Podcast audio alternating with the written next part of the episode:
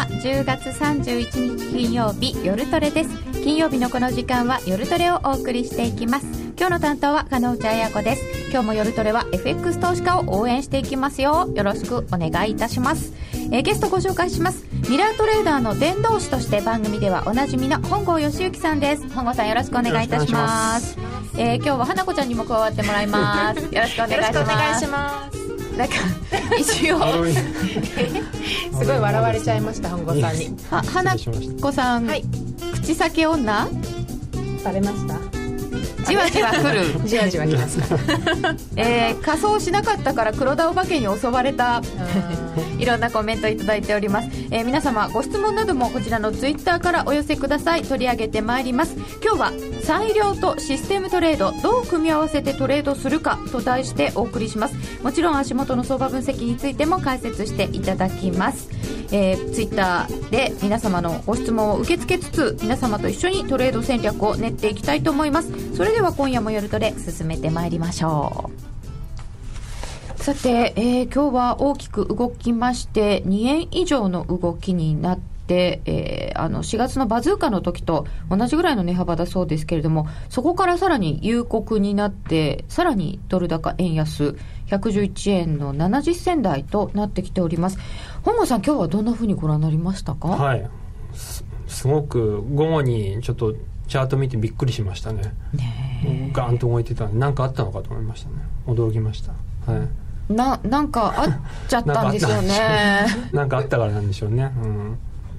えー仮装しなかったから黒田お化けに襲われたトリックにも程があるポジションが仮装になった。やられた今日は本当に株上がったのはいいけど出口戦略相当難しそう。将来が不安。昨日の夜ポジった OG 円が爆撃だ。5枚だけだけど。などなど皆さん今日はどんなふうに対応されたんでしょうか。えー今日は非常にこの日銀の追加緩和というのがインパクト強かったようですけれどもこういう時のトレードっていうのはどんなふうに考えていらっしゃいますか、はい。はい、あのー、今日実は この動きがあって僕でよかったのかなと思って 思ったんですね。今日は多分裁量トレードやってる方が、はい、まあ、まあ、聞くところによると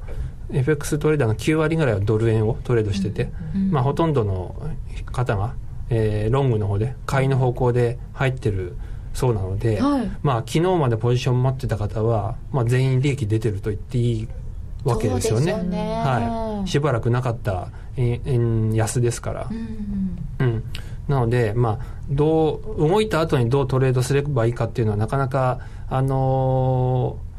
ー、まあ、後知恵バイアスっていう後から前のことを振り返ってこう理理屈をつけることになるんですけど、まあ、今から少なくとも言えるのは、まあ、ポジションを持っておくことが必要ってことですよね。はい、持ってた人はみんな儲かってるし、持ってなかった人はちょっとあの悔しくてあの今日寝れないかもしれないですよね。でも逆持ってたら大変、はい、逆も、はい、逆持ってたらまあ、ストップロス入れてた方はいいんでしょうけど入れてない方はそっか、あのー、もう大変でしょうね。そこでやっぱりストップロスは入れましょうになるのね、はい、はい、今日の政策決定会合があるっていうのを、はい、まあ、事前に分かるじゃないですか、はい、なのでポジションは持たずに、うん、地味にユーロドルの方だけ持ってたんですけど、うん、はい、ショートの方ですか？ショートなんですけど全然ユーロドルなんか影響がなくて、はい、なぜドル円を買わなかったんだろうって今は思います、さっき冷やし見てたユーロドルはじわじわじわじわちょっとだけ下がったんですけどね。でもこのドル円の爆上げを見ると見ると。虚しくなります。まあ後からね本郷さんは裁量はされないんですか？今は全然しないですね、はい、今はもうシストレだけ1本なんですけどやはりあの裁量今日は裁量とシストレの組み合わせのトトレードの話ななので、まあ、裁量の前はやってたのであのその話もしたいなと思うんですけど、はい、あの まあ、一番難しいのはストップロス入れることですよね、損切りできるかどうかで、はい、あの今日本当にショートしてた人は裁量ストップロス入れてたかどうかで、入れてない方はもしかしたら証拠金全部吹っ飛んだ方もいらっしゃるかもしれないですよね。うん、それぐらいの動きでしたよね、はいはいはい、そう思います、はい、しかもまあ普通のほとんどの方相場見てないお仕事中の方は見てない時間で、はい、あののはずなので1時過ぎですから。はい、花子ちゃんがさっき言ってましたけど今日日銀の金融政策決定会合があるなっていうことは分かっていて、うん、日銀は結果がいつ出てくるか分かりませんから、うん、まあ、大体午後の早い方ですよね、うん、お仕事中ですよね、はいはい、そういう時はあのご質問もいただいてて本郷さん FOMC 前とかはシステム止めますか？っていうのあるんですけど、動かしておきます。あそうですか、はい、システムでも、はい、えー、普通に動かしてる。そうね。フェーバーな動きだったら、あのそれこそ大きく勝つので、うん。それまあ、冒頭の話になりますけどポジション持ってるかどうかの話で花子さんはたまたま持ってなかった。であのドル円のトレーダーはロングしてた人はたまたま持ってた。で乾杯し今日は乾杯してると、ハロウィンを祝ってると、はい、でシステムもどっちかに持ってて勝ってれば利益取ってるでしょうし負けてればまあさっさと損切りしてると思うんですね。システムだったら。はい、はい、なるほど、はい。えー、そしてこういう時はでも裁量の方がやりやすいのかななんていうことも考えますけど、うん、そうですね。そう思いますね、うん、はい。大体やはり裁量トレードはあのー、やっていくうちに自分の得意な通貨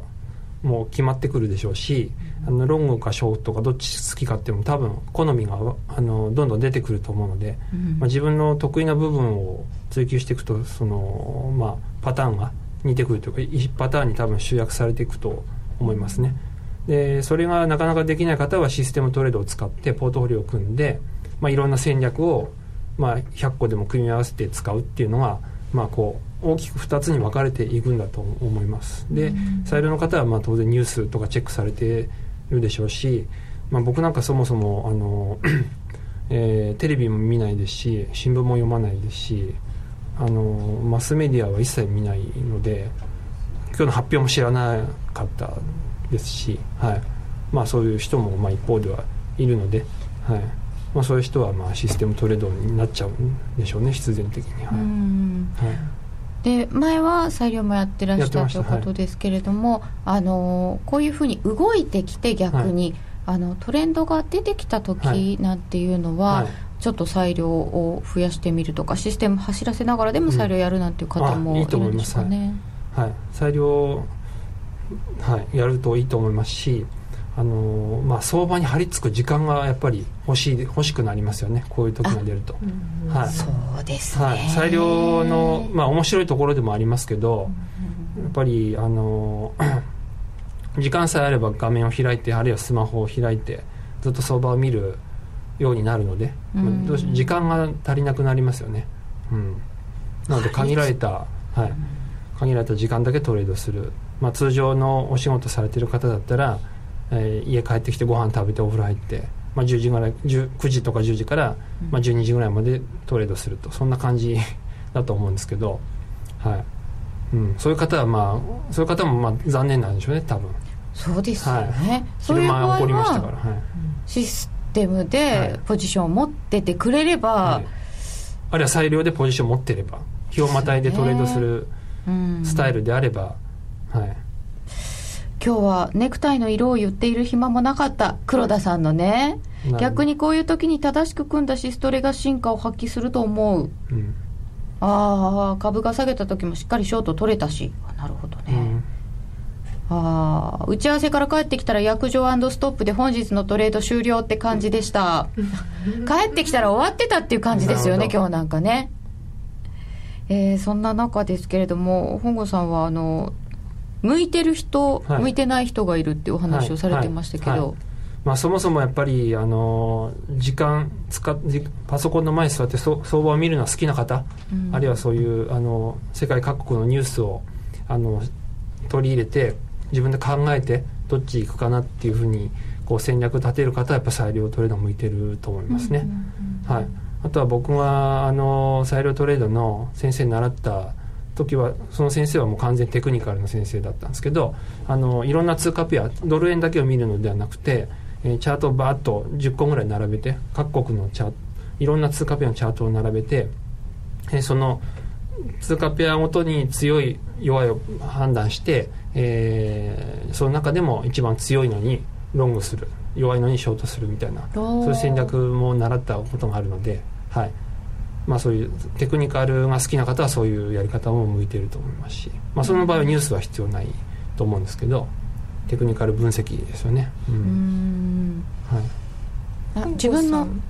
はその裁量されてて、はい、シストレに移行したのは何かきっかけとかがはい。それはやはり損切りができなかったからですね。もうこれにつきますね、はい、損切りできる方は裁量を続けてもいいと思いますしできない方はシストレに移行したするのがまあ自分の資金を全部吹っ飛ばさないあの秘訣だと思います、はい、それといつも元も子もないって言われるんですけど ちょっとまあ誰もはズキッとくるところだと思うので、まあ、そういう意味では僕も最近やらかしましてあのあの、まあ、ミラートレ選べるミラートレーダーではないんですけど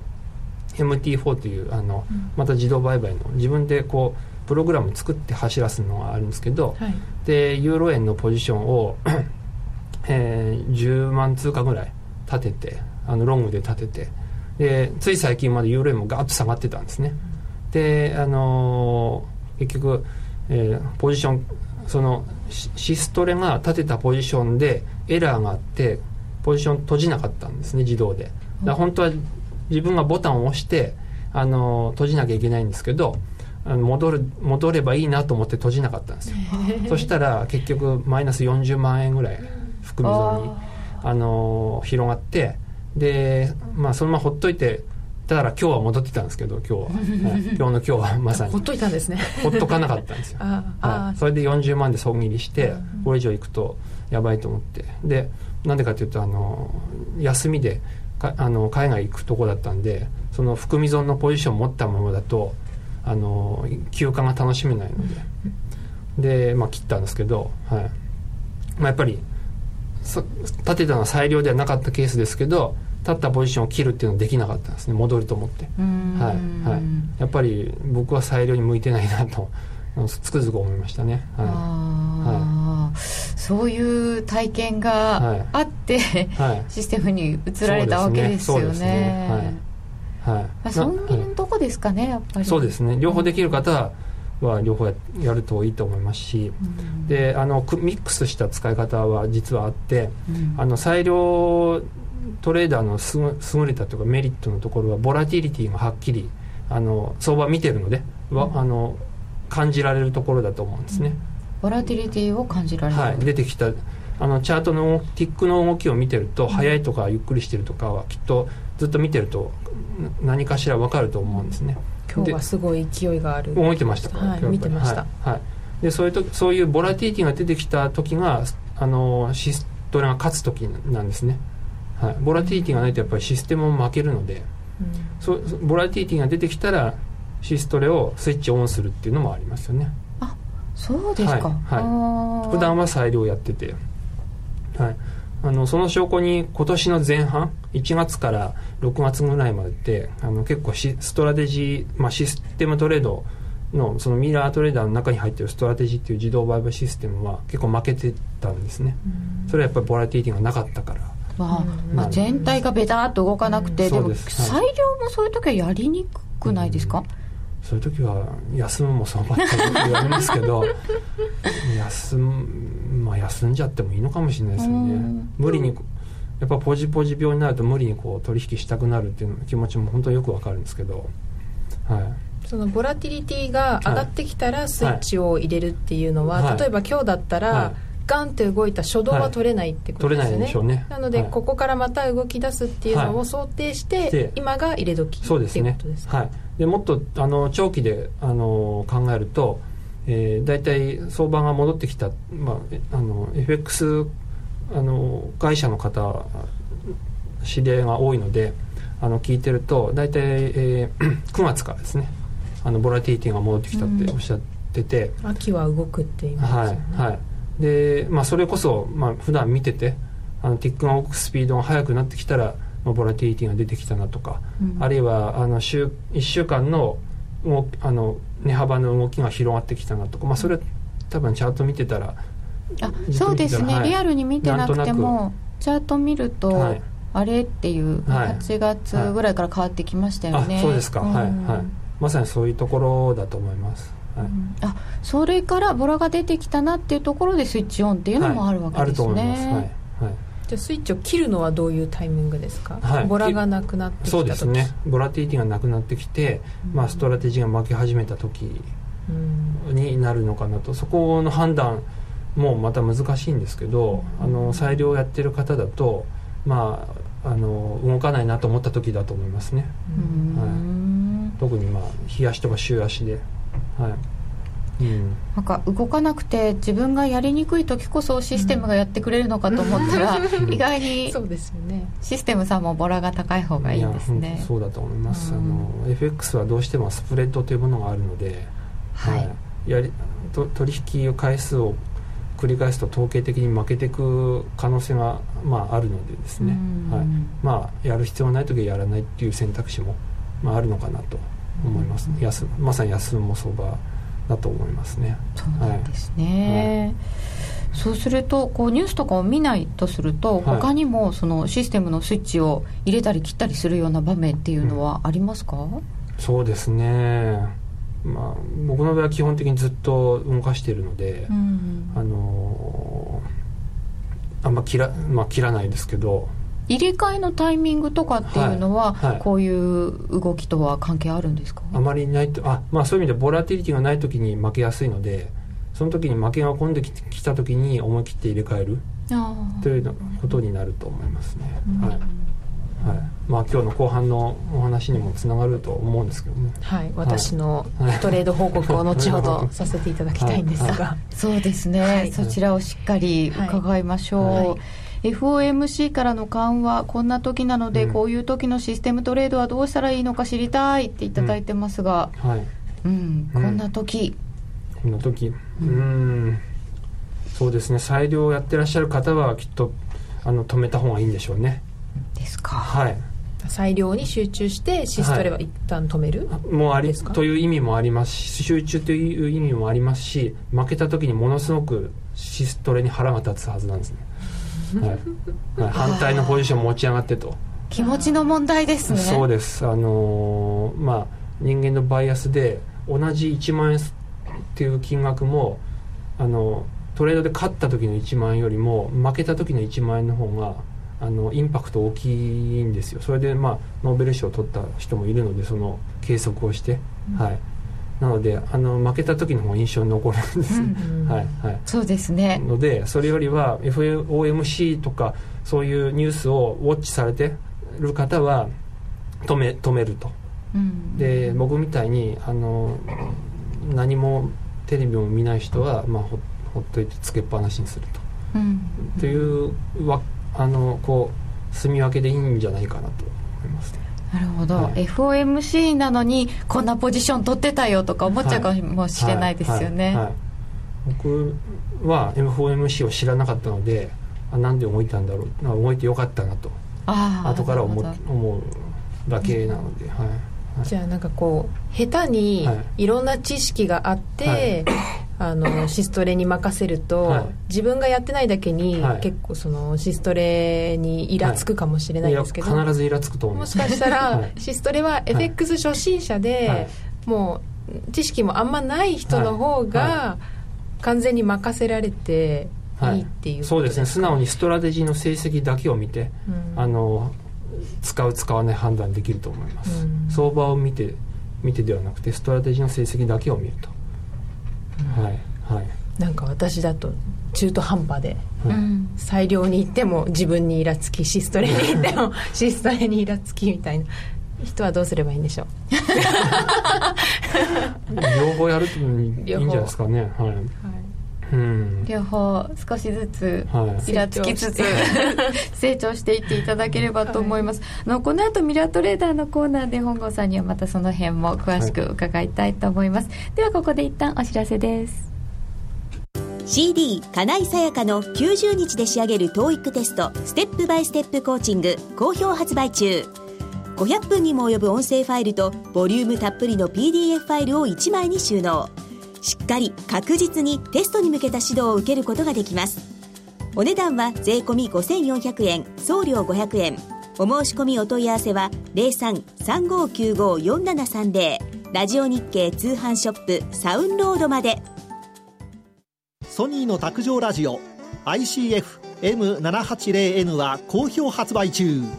デザイン操作性もシンプルなホームラジオです。ラジオ日経のほか AM、FM が受信できます。お休みタイマーと目覚ましタイマー機能付きで価格は税込1万800円送料500円。お申し込みは0335954730ラジオ日経通販ショップサウンロードまたはネットショップサウンロードまで。さて、ここからは FX プライム by GMO の選べるミラートレーダーを紹介するコーナーです。今回は今までの花子ちゃんのトレードを振り返るために、本郷さんにもご参加いただきます。よろしくお願いします。そして、花子ちゃんと FX プライム by GMO の小杉さんにお越しいただいています。はい、よろしくお願いします。よろしくお願いいたします。どうしたんですか、ょっと怪我しちゃって。ごめんなさい。でもやっぱ夜トレ大事なので 病院に行くよりこっちに来ました。花 子ちゃんそういう顔でしれっとそういうこと言うよね。本当にもう。さて先ほどの花子ちゃんがやっていたデモトレはどうなったのでしょうか？いやこっちよりも心の方が痛くて。ダメでしたね。1週間あ2週間ですね。先週お休みをいただいたので2週間なんとマイナス。はい。90万。結構きたね。結構ポンポンポンと90万までいっちゃいましたね、うん、どうしました。ちょっとその辺を今日は本郷さんにお叱りをいただいて。のぞきいただきながら。はい、はい。はい。ま、とりあえずあの結果報告をさせていただきますとえー、2週間だったので結構ストラテジーが稼働していました。うん、そして残念ながらマイナスなものが大きくまた中には2週間でマイナス500ピップスとか400ピップスとかになってしまったものが、えー、2つありまして、うん、それがかなりダメージが大きかったのです、うん、プラスになったのも、えー、4つストラテジーあったんですがうんなんかこんなことになってしまいました。どうしましょう。はい、うん、まあ結果的には、まあ、赤だった、だでして、まあ、これ見てるとあの特徴的なのが最近、はい、クイックシフトっていうあの大人気のストラテジーが調子が悪いんですね、は。い、そうなんです、はい、結構使ってる方は多いと思うんですけどあの僕も使ってますけどあのやられてますね、はい、私2つ入れてます、はい、クイックシフトのユーロ豪ドルとユーロ円、うん、うん、今までは稼ぎ頭だった分こうそうなんです。それこそ心にダメージを受けてる方も多いのではないかなと思います、うん、はい。あのマーケットフィルターとかかけてあの、はい、あれですよね。うちでいうトレンドと、はい、あのえっとレンジの中でもあの上位に来るストラテジーですよね、はい、うんこれはなぜいきなり調子が悪くなってしまったとかは分かるんですか？はい。あのー、なぜかは分からないんですね、うん、はい、うん、なぜかを考えないのがシステムトレードなんですね。やっぱり人気が出るとその後加工するっていうのは前も、えー、前もありましたね。ありますね。サードブレインでしたっけ？はい。ありますね、はい、でそ,、はい、そのドローダウンっていうんですけどその負けをまたこうぶり返していくってこう上がったり下がったりしていくのがこのあのシステムトレードなんですね。ということは上がったとこ掴んじゃいけないみたいなことですか？おっしゃる通りですね。そこがあの微妙なあの波乗りのセンスというか、まあ、経験というか、うん、あのが必要なところなんですね。でついついあの波の一番高いところで、うん、あのあ面白そうだと思って入るのが、まあ、通常一般的なんですけど。でその例えば今 10いくつ選んで20個ストラテジーで選んでます。ありますが、はい、20を全部一番波の高いところで選んだとしますと、うん、そうすると 20, 20本全部がこう 波のウェーブでこう下降局面に来る可能性もまあなきにしもあらずと。まあそのまま好調で上がっていくやつもいますが、はい、だいぶ前に、はい、あの過去1か月で成績が良かったもの上位20を入れて試してみた講座もあったんですけど、はい。ね、それがもうどんどんみるみるマイナスになってすごい悪かったですよね確か、はい。やっぱりその好調だと思ったらちょっと気をつけなきゃいけないサインなんですかね。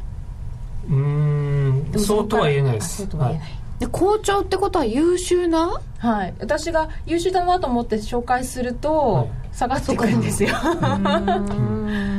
でそこから上がっていくものも中にはあるってことですよね、はい、中にはありますが一番こうマーケットに最適化したからこそこうぐんぐんぐんぐん3か月、何千ピップスも勝ったりするので、うん、あので選びたくなるのはその一番勝ってる時ピークの時にあ、まあ、プロ野球選手でいうと一番選手として成績を上げてピークの年俸が高い時に、えー、ニューヨークヤンキースとかが高い年俸で取ると。そうすると、まあ、あの成績を落とすと、まあ、それと似てるような気が今しました、はい、その例えが合ってるかは分かりませんが。じゃ入れ替えのタイミングはどうどうすればいいんでしょうはい。あのー、まあ、今のは選ぶタイミングで、はい、あのー、なんですか入れ替えのタイミングは、まあ、シンプル割とシンプルである一定以上の負けが込んだら止めると決めておくことですね。すしあの事前に、はい、そっちも損切りみたいな感じですか？そうです、はい、前にあの過去の稼働以来の最大ドローダウンが入れ替えの一つのサインとおっしゃってたんですけど、そこまであの心が持たないんですが、はいはい、持たない。そうですね。最大ドローダウンですもんね。待てないなって私は思ったんです、今回。もうこの時点でもクイックシフトを外したい気分なんですけど、そこはあのー、やっぱりやはりあの見るところはそこじゃな実はなくて、うん、見るところは資金管理なんですね。あ今日シストレってどうやって資金管理するんですか？ってご質問が、はい。うん、あのまさにこの花子さんが 10K から 50K に上げたところにあの勝負の分かれ目というか、うん、ポイントが実はありまして、はい、あの であのストラテジーを使ってトレードしてちょっと買ったら 10K でやってたものを 20K に上げますと。で、まあ、今回は 10K から 50K に上がったわけなんですが、はい、あのさっきの波乗りの話と同じでこう、波のピークの時にあのさらにこうリスクをと取ってしまうと。そうするとでその波の下が波が下降局面になった時に、えー、本来であれば、えー、マイナス1000ピップですあ、まああのま、やけどが、えー、20万円で済んでたものが100万円になってしまうとこういうお話ですね、はい、はい、じゃあそこで調子乗って5倍にしたのが 調子乗ってって自分で言っちゃう。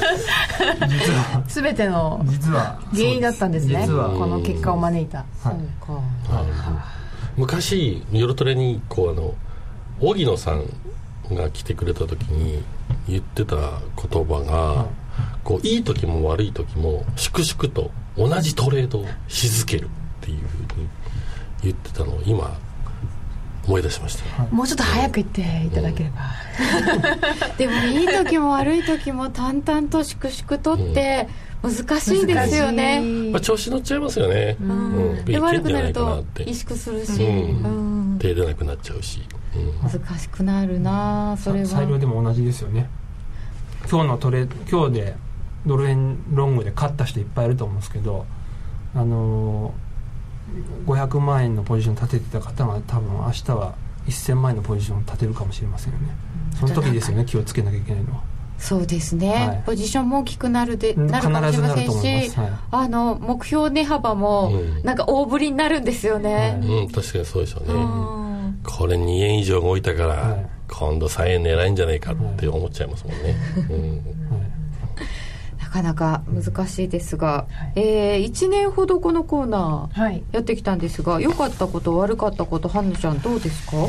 良かったことはですねえっと最初はあまりアドバイスを頂いてない状態で自分なりにやってたんですけど、はい、途中で本郷さんにいろいろとご指摘をいただいて、その中で一番良かったのが最大ポジションを1にするっていうのが、うんうん、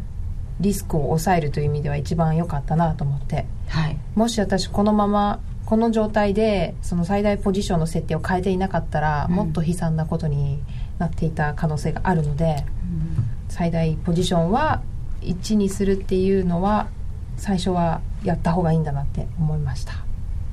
ただストラテジーカードの統計って、はい、そのストラテジーの最大ポジションのものの数値ですよね、うん、そうなんです。ああなるほど、うんうん、そういう場合は参考にはできるんですか？ストラテジーカードは。はい。一応参考にはなります。はい。あのー、例えば最大ポジション数が4のストラテジーを1にして使う場合は確実にドローダウンっていうその負けの方も少なくなりますし、まあ、利益の方も、えー、負けよりは狭まる幅は小さいですけど利益も若干少なくなりますので両方控えめになると。まあ、リスクが狭まるということですね。ただ単純に4分の1っていうわけでもないですよね。ですね。勝率が結構変わったりしませんか、はい、そうです、はい、だからこそ、あのー、1をお勧めしてるわけですね。負ける幅に比べて勝つ幅の方があの狭まり方が小さいので、うん、はい、やられる時はドンとやられるのでそれが一番こう心が折れる原因 なんでですね、はい、えー、さて本郷さんミラートレーダーとの正しい付き合い方を改めて教えてください。はい。あのー、ミラートレーダーの一番特徴はポートフォリオが組めること自動ストラテジー自動売買でですね、うん、ということと今のあの最大ポジション1がなぜお勧めしているかというと時間を分散できるからですね、はい、せっかくストラテジーが自分に代わって24時間、えー、マーケットを見ててくれるので、えー、同じタイミングで4ポジション取る必要はない全くないと思っててあの1つでいいと。で、えー、その一連のトレードがあったらまた数日後あるいは数週間後にまた次のポジションを取れば時間分散になるのででそれをポートフォリオを組んで行うっていうところがまあ正しい使い方だとあのだと思います。はい。えー、本郷さんにアドバイスもいただきました。ありがとうございました。さて FX プライムバイ GMO の選べるミラートレーダーに興味を持ったよという方はラジオ日経夜トレの番組サイト右側のバナーをクリックしてください。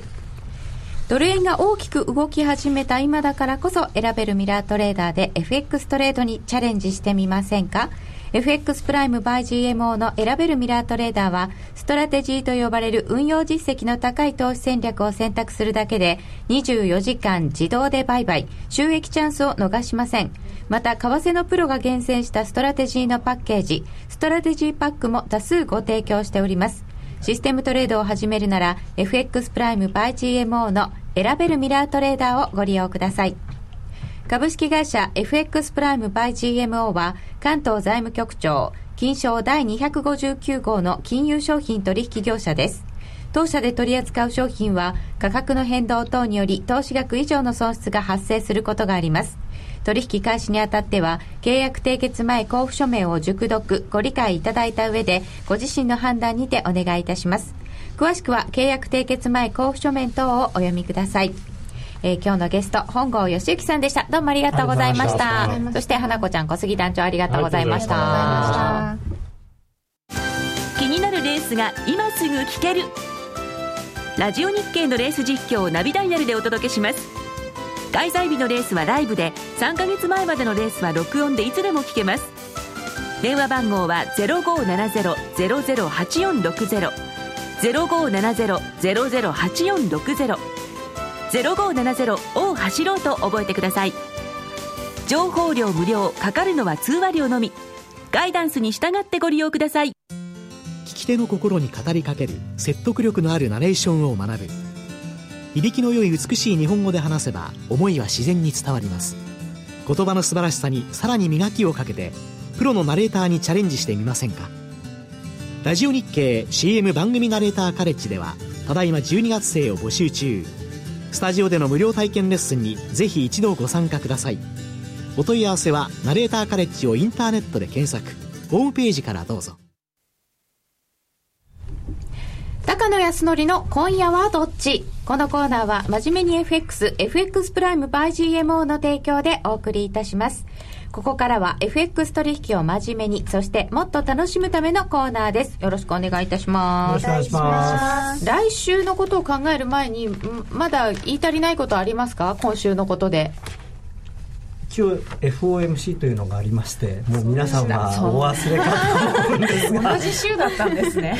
というかもうちょっとだけ遡らせていただくとえー、ユーロ圏のですね銀行ストレステストランドというものもですね結果があって意外にちょっとまああのイタリアの銀行が暴落したりしましたよ。ヘッドライン的には結構その数が多かったんですけどでもまあ実際はそのうち半分ぐらいはすでにもうお金を資金手当をしているので、まあそういう意味ではそのなんていうのかな、えー、想定のまあ加減ぐらいのあのことで済んだんで、まあ、それはユーロは一旦安心感が出たというのはあったんですけど、まあ、とにかくね FOMC があの、まあ、ただ僕はこれ正直そこまで高派的だとは思ってないんですけどただマーケットは高派的に取りたいんですよ、ね、取りたいんですか？やっぱりね金利上がる上がるって思いたいんですよ。うん、だからドルを買いたいんでドルが買えるような材料を探してるっていうふうに前も同じこと言ったと思うんですけど今回の QE3 ああの FOMC の声明もそういうふうに見えます。そうですかまずだって一番ねその事前に一番みんなが注目してたはずの相当の期間っていうのは、はい、言葉残ってるんですよね。残りました。でこれがまず本当はこれはハト派的だって取らなきゃいけこの部分に関しては取らなきゃいけないんですけど、まあ、そこはまあ置いといてみたいな感じになってるんですよね。うん、なんか他の方が経済指標によっては利上げが早くなるかもしれないとか初めて言われちゃいましたから、うん、まあ、でもそれはあの逆にそのような進展が期待されているよりも緩慢なものとなった場合は引き上げは現在予想されているもよよりも遅れる可能性が高いという逆も言ってるんですよ。だから当たり前ですよね。経済指標がこうなったらこうなるよっていうだけなんですけど。しかもこの文句ってどっかで聞いたことあると思いません、うん、これジャクソンホールでイエレンさんが言った言葉そのまんまなんです。ほほぼ同じ言葉なんです。そうですか。だから全然今更ねあとは新しくもなんともないのになんかすごい大げさにそのよかったら早くあげるよっていうとこだけをなんかこう初めてそう書かれた。まあ確かにね。書いたのは初めてですけどでマスコミは言ってました、はい、逆も書いてある。そうなんですよね、ね、ってことは買いたいんですか？買いたいんです。買いたいんです。ドル買いたいんです。でドルその買いたいドルにさらに火をつけたのが黒田さんということで、まあ、日米協調。これ裏でシナリオを書いているのはどなた様ですか？アメリカさんがちょっとバトン引き受けろよ日本って言ってるんですか？でもアメリカさんはあんまりドル高本当は嬉しくないと思います、うん、あのやっぱりインフレ率の低下につながるので、うん、で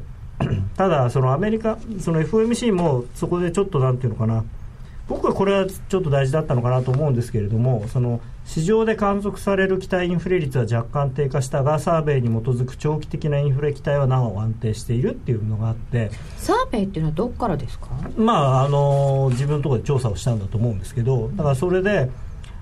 まあ短期的にはインフレ期待ちょっと下がってるけどまあ大丈夫だよっていうふうに言っちゃったんですよね。でこれでマーケットはあいいんだと。ドル高いい容認っていうふうにと多分取ったんだと思うんですよ。あんまり言われてないですけどこのさっきの、あのー、早くなるかもしれないっていうよりもこっちの方が僕は大事なのかなと。なるほど、うん、それであドル高でもいいんだなと。そうですね。でまあもっと言うと例えばその期待インフレ率が下がっていることがそのドル高によってそれがさらにあの助長されてるみたいなことを書くかもしれなかったわけですよね、もしかしたら。うんうんうんそんなこと書かれた日にはもう大変なことですよね。そうですね、うん、あと新興国経済がうんぬんとかがなかった。そうなんですね。そこもねなんか、うん、なんでなんでなのかなっていう、うん、別に良くなってるわけでもないですけどね。ねでもあんまり心配してないのかな、うん、利上げだから大丈夫って思ってるのかなっていうふうにみんな取ってるんでだから僕はこれは来月の FOMC で逆転、はあホームランが出ちゃうかもしれないなっていう危険性は、まあ、ジャジャネットさんがいやいや別にそんなに利上げ急いだりなんかしてませんわよっておっしゃるかもしれない。わよ？そうすると「へえ買いすぎた!」って言って反省するんですか,、うん、だもう一つ怖いのが来週の雇用統計ですよね。あの雇用は順調に増加して失業率は低下したとかね。いろいろまあ雇用に対する見方は確かに情報修正されてます、はい、それは当然です。あれだけ失業率減ってるわけですからでもね来月っていうか来週の雇用統計ではしご外される可能性はあるのでその辺あのドル基本的には僕はドル買いでいいと思うんですけどやっぱりストップロスは常にちゃんとこうやった方がいいとドル買いするにしてもこんなに急に上がっちゃった後ってどうしたらいいか分かんないんですけどもうだって111円91銭ですよ。目つぶって買えたんですか？目つぶって買っちゃって大丈夫ですか？いやそれでストップロスを近いところに置いとく、はい、え浅くするんですかこういう時ストップ。そうですねもうあの浅くっていうかだから例えば30銭とか。やっぱり下がりだしたら結構嫌ですからね。でさ別にストップついてもう一回見てあの下げ止まったなと思ったらもう一回買ってみればいいんで。あそこは別にあのあんまり手間を惜しんではいけないと。そうですね。渾身の一撃やっちゃいけないんでしたよねこんな時にここんな時に渾身の一撃やるんだったらあの今日の昼にやりましょう。そうですよね。全くだな。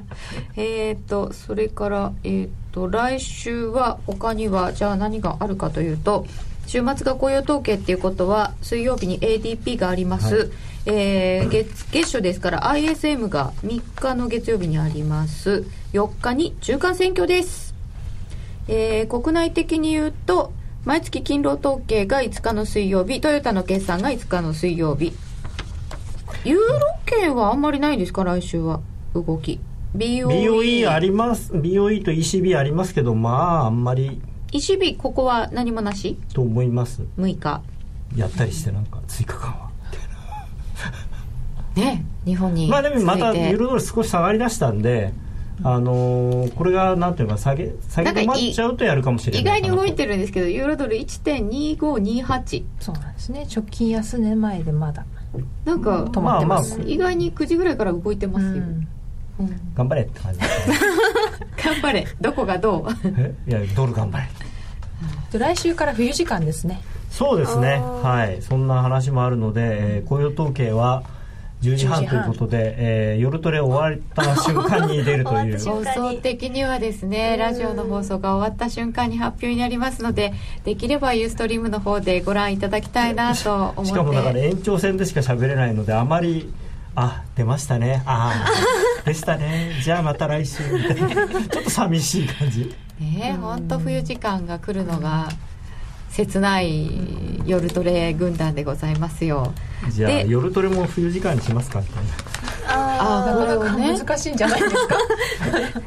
帰る時間。ね電車も冬時間になってくれればいいですよ。帰れなくなります。電車大事。電車大事ですよね。えー、そうすると来週こ来今晩の前に来週はやっぱりドル円ですか？いやもう今晩も来週も全部ドル円でしょやっぱりどこまでいくかですよ。これは。どこまでいきますか？一応114円の40っていうのは私的にはターゲットかなみたいな。114円40、はい、まだまだ何かテクニカル的にあるんですか？あのー、100円の80あの結構何回も下げ止まったところから、はい、1回目の高値が110円でそこが、えーと、ですから値幅が9円の、えー、20銭、で今度下がって5円の20、うん、でそれの9円の20銭足すと114円の40と。そう N 値計算ってやつですね。エクスパンション？ではなくて普通の N, N 値計算っていう、うん、まあ一番素直な。まあでも114円台までいくと115っていうふうに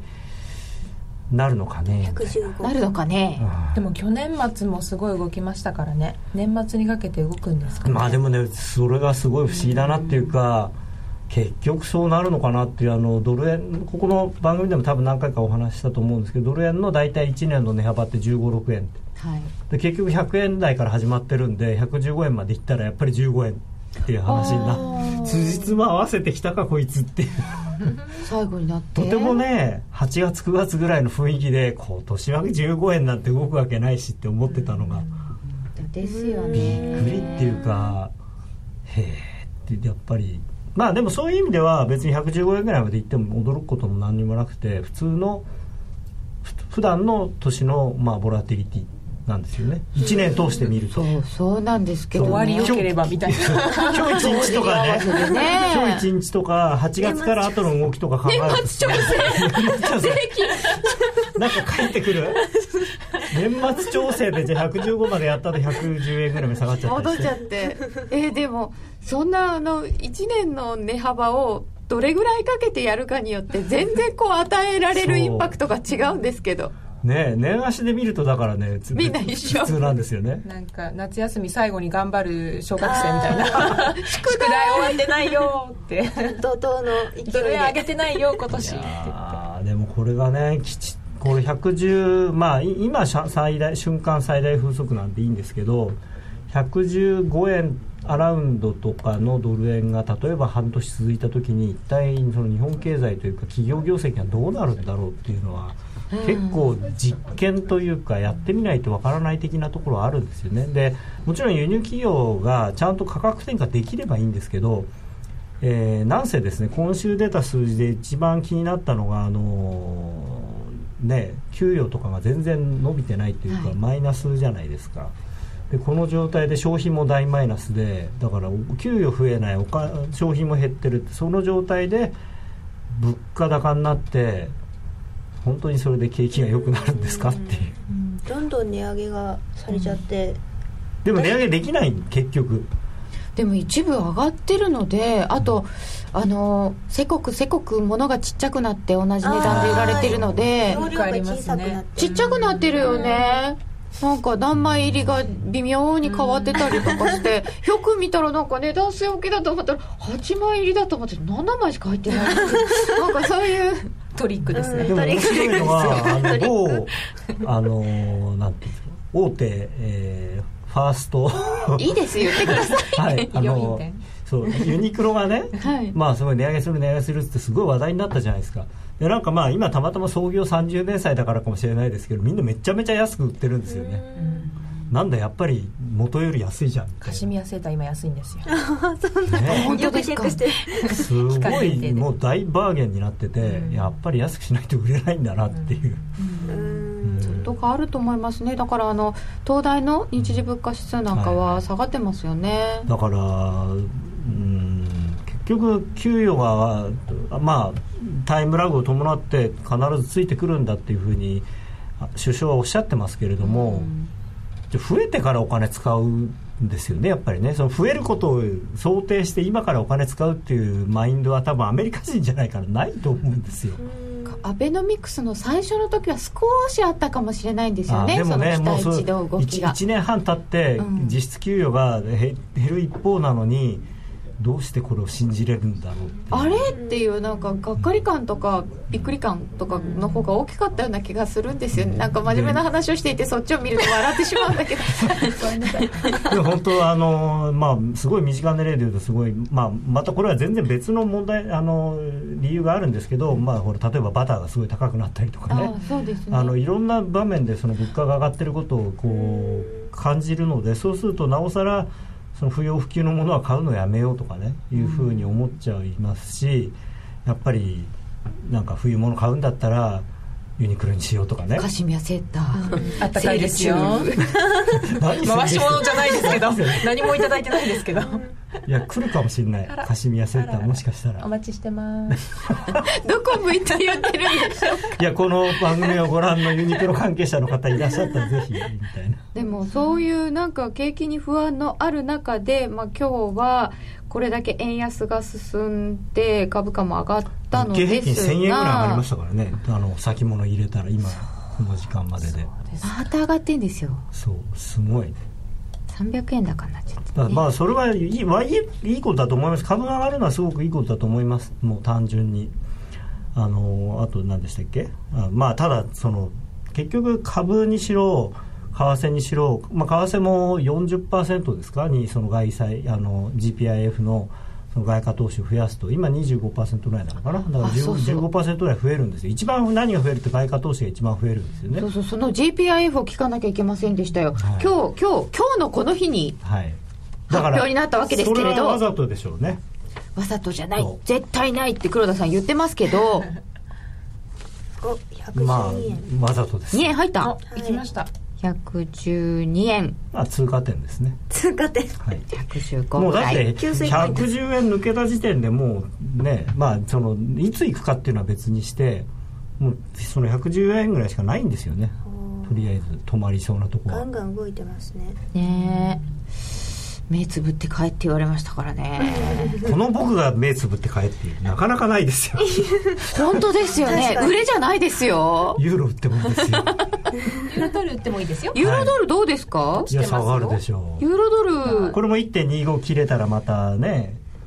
まあ昔で昔よくこういうのって阿鼻教官とか言ってたけど、うん、まあそういう残念ながら今回はドル円主導なんで、うん、まあそんなに爆発的には下がるとは思わないですけど。あのーちゃんとバックテストとかをしてるわけじゃないんですけど、はい、ここ切れたら行くかなって思った時に行かないんですけど最近。あのすぐに行かないんですよね。でも後で後で見るとやっぱり行ってる。あと最近なんか織り込まないっていうかなんかそのこうこうかなって思ってるからもう出尽くしかなと思うと出たらもう一回そうそうそう意外とね、うん、だからその辺はそのプログラム売買っていうかそのニュースに対して反応するっていうその今更っていうふうに機械は思わないので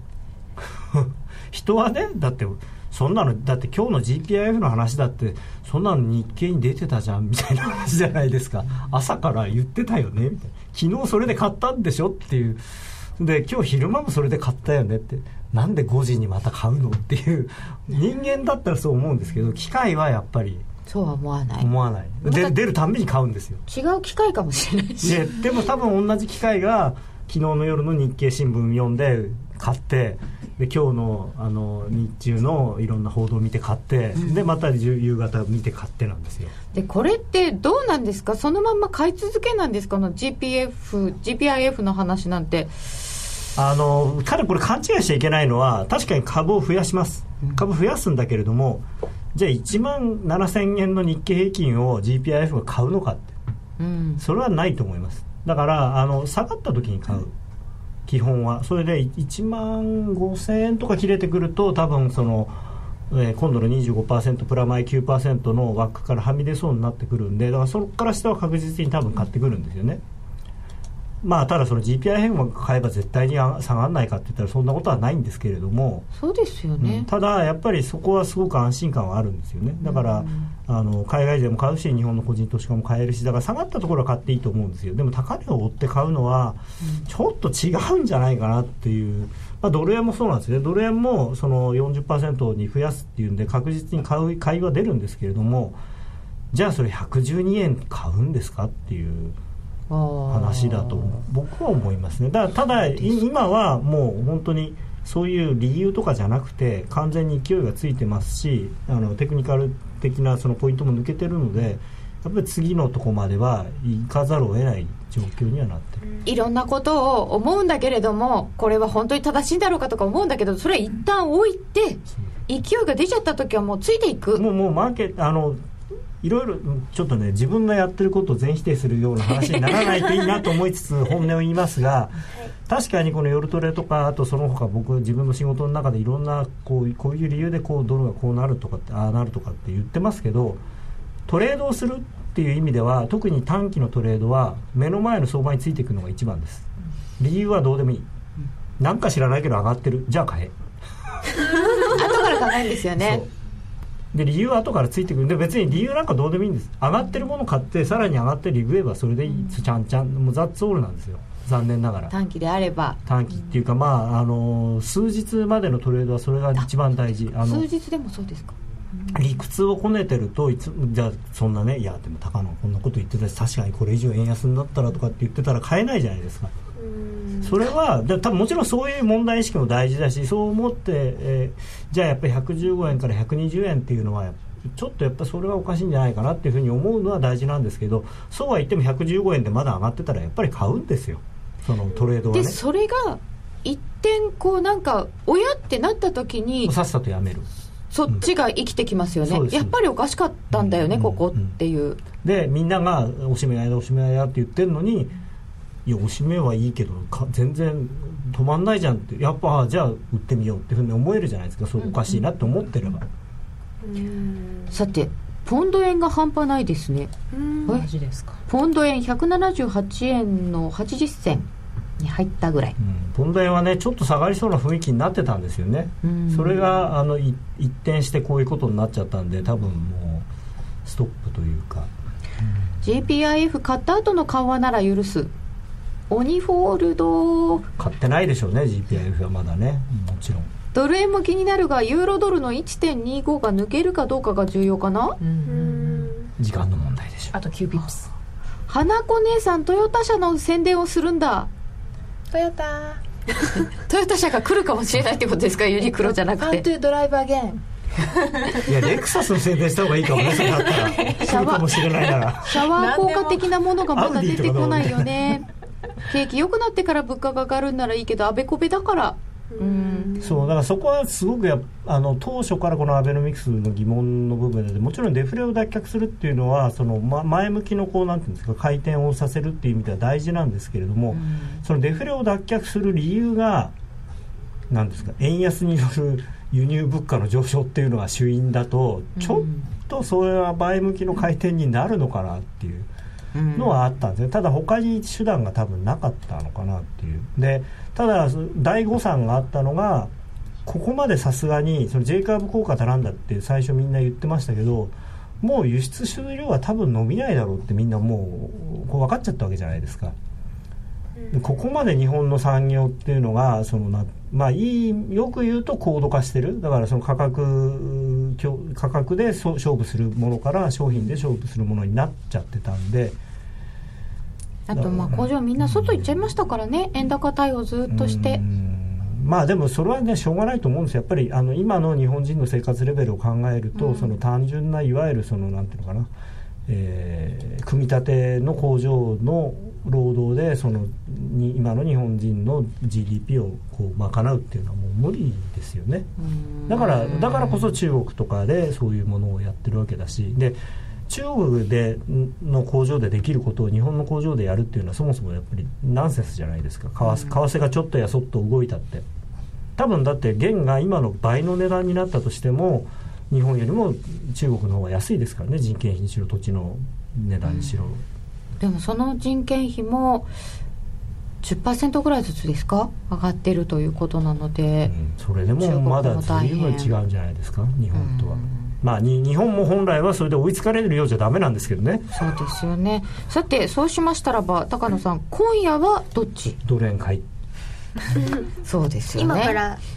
このこの流れならね。112円ですよ、はい、いいじゃないですか。2円飛び台目をつぶって。どこまで行くって115って言われたらそれはそれで買えるんだけど。114円の40あそうか。114円の40細かい。とりあえず。うん。なかなか難しいな。そしたらもうこれ本当鬼ホールドでいいんですか？ただ下がりだしたら、うん、今の話全部忘れてやめる。鬼逃げです。鬼逃げ逃げ足早く。あそうですね。逃げ足は早くって言われるかも、うん、そうです。まあこう千千なんぞ引いて。千なんぞこれは。千どこに引いてるんですか？高野さん。安値。今日の5時の安値と8時54分それ何足ですか？これ5分足。5分足。あ3分足。な何3分足？あのね高野さん的にはすごく細かいの見てません？いや別にこれ時間足でもいいし結局同じことになるんで多分うん。短いので線引いてそうですね。だから今だとこれ一番近いのは111円のいくらだこれ。90とかぐらいなのかな。まあそこ、うん、そこで、111円の80ぐらいで1回ストップでもいいかもしれないですね。もう、はい、あのあんまり引きずらないっていう。今夜はドル円の買いです高野康則の今夜はどっち？このコーナーは真面目に FXFX プライム by GMO の提供でお送りいたしました。さてまあいろんなことがあった今週でございますが最後にみんな黒田さんに持っていかれたような感じでございますよ。そろそろお別れのお時間です。来週は雇用統計です。ユーストリームご覧の皆様は引き続き延長戦でお楽しみください、えー、夜トレユーストリームでご覧の皆様にお知らせです。ユーストリームの利用規定が11月から変更になって配信後1ヶ月以上前のアーカイブが見られなくなります、えー、こちらで様々対応はしておりますので、えー、この後準備ができれば夜トレのホームページページもしくはツイッターにてお伝えいたします、えー、本日もありがとうございました。高野さん花子ちゃんそしてエミリちゃんでした。それでは皆さんおやすみなさい。おやすみなさい